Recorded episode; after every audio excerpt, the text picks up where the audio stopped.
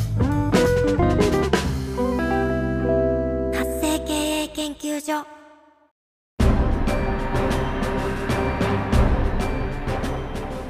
主婦やママさんのための独立企業の知恵袋。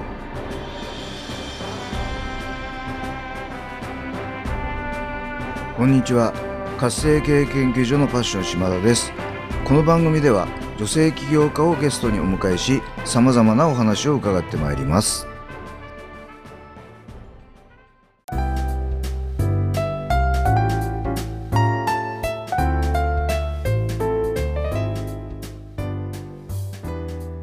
皆さんこんにちは。今回のゲストはパーソナルスタイリストの黒川のりこさんをお迎えしてお話を伺ってまいります。のりこさん、こんにちは。こんにちは。はい、ようこそこの番組にお越しいただきました。今日はよろしくお願いいたします。お招きいただきありがとうございます。こちらこそありがとうございます。ではまずはですね、のりこさんの自己紹介からお願いしたいと思います。はい、よろしくお願いします、はい。えー、東京を拠点にパーソナルスタイリストというのをしています。はい。えー、主な活動としましてはファッションコンサルティングからクライアント様を一人一人に合わせた、えー、ショッピング動向ですね、はい、それからあと講座なんかもやらせていただいております。だいたい少人数制で行わせていただいております。あとお宅に伺ってクローゼットを診断させていただくクローゼット診断っていうこともやらせていただいております。なるほど、ありがとうございます。ではこのパーソナルスタイリスト、まあ、あの耳では聞いたことあるんですけどな何してくれるかっていうのはちょっといまいちわからないんですけども、あの具体的にどんなことをされるのかちょっと教えていただいてもいいですか？はい、あ、はい、はい、あのまずあのクライアント様からあのご依頼いただきますと、あのにじかんほどかけて骨格診断っていうものがあるんですけど、はい、それをもとにあの診断させていただいた上、上で、はい、えっと、アドバイスをさせていただきます。でその時に似合う洋服、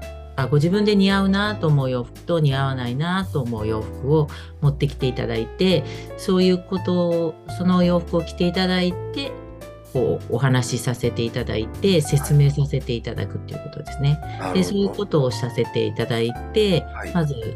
あのコンサルティングをさせていただいた後、あのお客様のご要望に応じてこちらの方でコーディネートを組みながら同行ショッピング動向をさせていただく、そういうご提案をさせていただくというお仕事になります。なるほど。あの先ほど骨格診断とおっしゃったんですけど、例えば、はい、どうなんでしょう、肩幅が広いとこんな服が似合うとか。そう、そうですね、一応あの骨格っていう骨、骨によってだいたいこう形が違うんですよね、お一人一人、はい。で大体これがさん種類の骨格診断っていうあのものがございまして、はい、でそれに合わせて大体こう素材感とかサイズ感っていうものがその方々で大体似合う方向性が割と一緒なんですね。あ、そうなんですね、はい、はい、ですのでそれをご説明しつつ、ただ、まあ、全部が全部ぴったり当てはまるわけではないので、はい、あとはそれにこう私の方からこういう風にしたらもっと似合うと思いますっていうご提案を付け足せさせていただいてお話しさせていただくっていうことが多いですね。なるほどですね、はい、はい。今のりこさんはこうターゲットというかあの女性の方向けってことでよろしいんでしょうかね。はい、そうですね、はい、まあ、はい、私の年代が今これでろくじゅっさい還暦になったんですけれども、はい、まあ、だいたいごじゅう、ろくじゅう代をターゲットに活動させていただいております。ただまあ今までにもさんじゅう代の方もよんじゅう代の方もやらせていただいたことはあるんですけど、はい、やっぱり多いのは講座ともに来てくださる方はごじゅう代が一番多いですかね。なるほど、はい。あのー、ごじゅう代ろくじゅう代の女性の方が何を求めてこのスタイリングをしたいんでしょうかね。そうですね、まあ、はい、やっぱりごじゅう代ってすごい転換期といいますか、うん、ちょっと子育てが少し手が空いた頃、うん、まあ、お子さんが高校生大学生ぐらいになって、はい、それほどかからない、手がかからない時に、はい、まあふとこうやっぱり自分をこう置き去りにしてきてしまって、うんうん、その間にこう体型の変化もすごい出てくる時期なので、その時にあのどうしたらいいかわからなくなってしまってるっていう方がとっても多いんですね。はい。いや、ですからこう昔の洋服が今はもう似合わないっていうことに今気がつくっていうことで、なるほど、はい、でそういうことであのアドバイスを求めて来られるっていう方が多いかなと思います、ね、ああ、なるほど、理解しました、はい、あの私も実は脱サラ組なんですけど、はい、あの当時はねもちろんスーツを着て仕事してたんですけど、はい、最近はもうほとんどスーツ着てなくてですね。そうですよね逆に今、はい、今どんなスーツ着ていいか分かんないんで。そうですよね。そういうことかって今すごい納得しました。 あ, ありがとうございます、はい、そういうことなんですね。あ、はい、そうですね、はい、ありがとうございます。ではのりこさんはこのえっと、なぜこのパーソナルスタイリストという仕事を始めることになったんでしょうか。あ、はい、はい、あの私もやっぱりごじゅう代後半になりまして、あの、まあ、ファッションもともと好きだったんですけど、はい、まあ、私の師匠であるあの中原聖子さんという方がいらっしゃるんですけど、はい、ちょっとその方のをネットで見つけた時にすごいちょっと衝撃が走りまして、あ、この方からちょっと学んでみたいっていうすごい思いがありまして、はい、でそこでたまたまその方が養成講座っていうのを始められるっていうきっかけがありまして、はい、でそこからあのちょっとそれはもうぜひ出てみたいっていうことで、うん、で参加させていただきました。で、まあ、ちょっと仕事になるんだろうかっていうのは思ったんですけども、まあ、もうやっぱりろくじゅうを機にあんまりこうもうアートもいいんじゃないかなっていうのがありまして、はい、でもこの辺で好きなことでちょっと食べていけるか試してみたいっていうのを、あ、いいですね、はい、はい、でチャレンジでちょっとごじゅう代末になりまして、そういうことを思いつったってことですね。なるほど、はい、ありがとうございます、はい。その衝撃を受けたってことなんですけど、どの辺に衝撃を受けたんですか。はい、そうですね、もうこんなに素敵に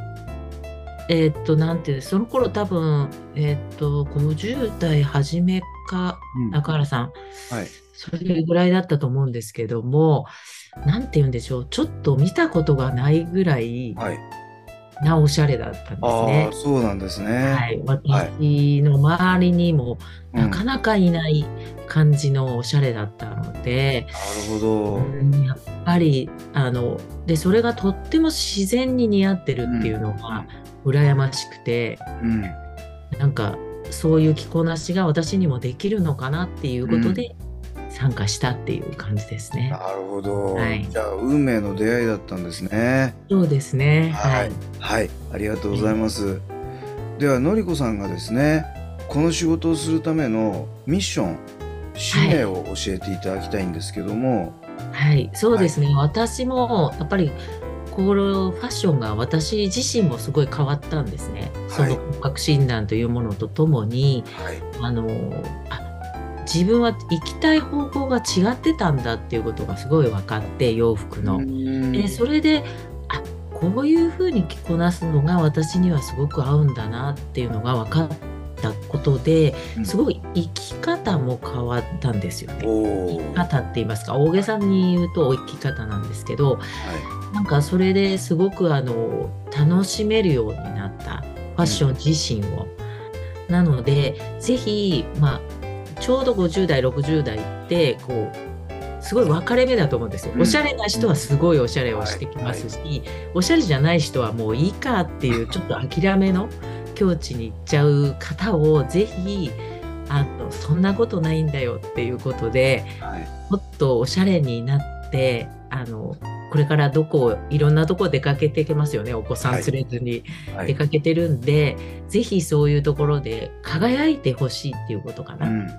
のを皆さんに思っていただきたいっていうふうに思ってます。なるほど、はい、あのよくテレビでねあのなんかこう出てきてはい、プロのスタイリストさんがなんかこう、はい、髪型とかも全部変えてこう、はい、編集するとすごいことになってますよね。はい、そうですね。あれをだからのりこさんの方でやってくださるっていうことなんですよね。はい、そうですね。ですのでそういうアドバイスのもう一つをあの担えればすごい嬉しいなと思って。素晴らしいです。はい、あの気分も華やぐっていう感じになっていただきたいなと思ってますね。はい、あ、はいはい、ありがとうございます。ではあののりこさんがですね独立起業する際、はい、もしくはされた後に、はい、あのいろんなご苦労の点があったかと思います。はい、どんな点にご苦労されてそれをどう克服されたのか、もしくは今その最中ですでもいいので、はい、教えていただけると幸いです。はい、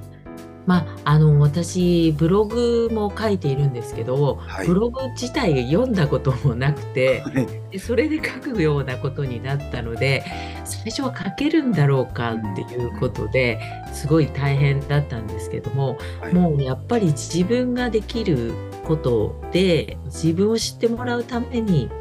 やって続けてやっていくことだっていうことで、で一応自分の中で貸してこう、まあ、週に明けないで続けていくっていうのをやってますね。うん、であとはあのあのえっと、コロナですね。コロナがちょっと大変でしたね。はい、やっぱり、はい、あのリアルが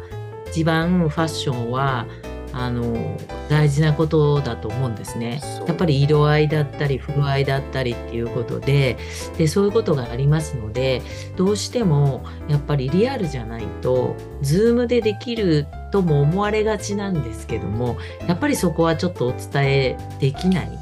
ものがありましたので、うん、やっぱりちょっと一瞬一旦止めざるを得ないっていう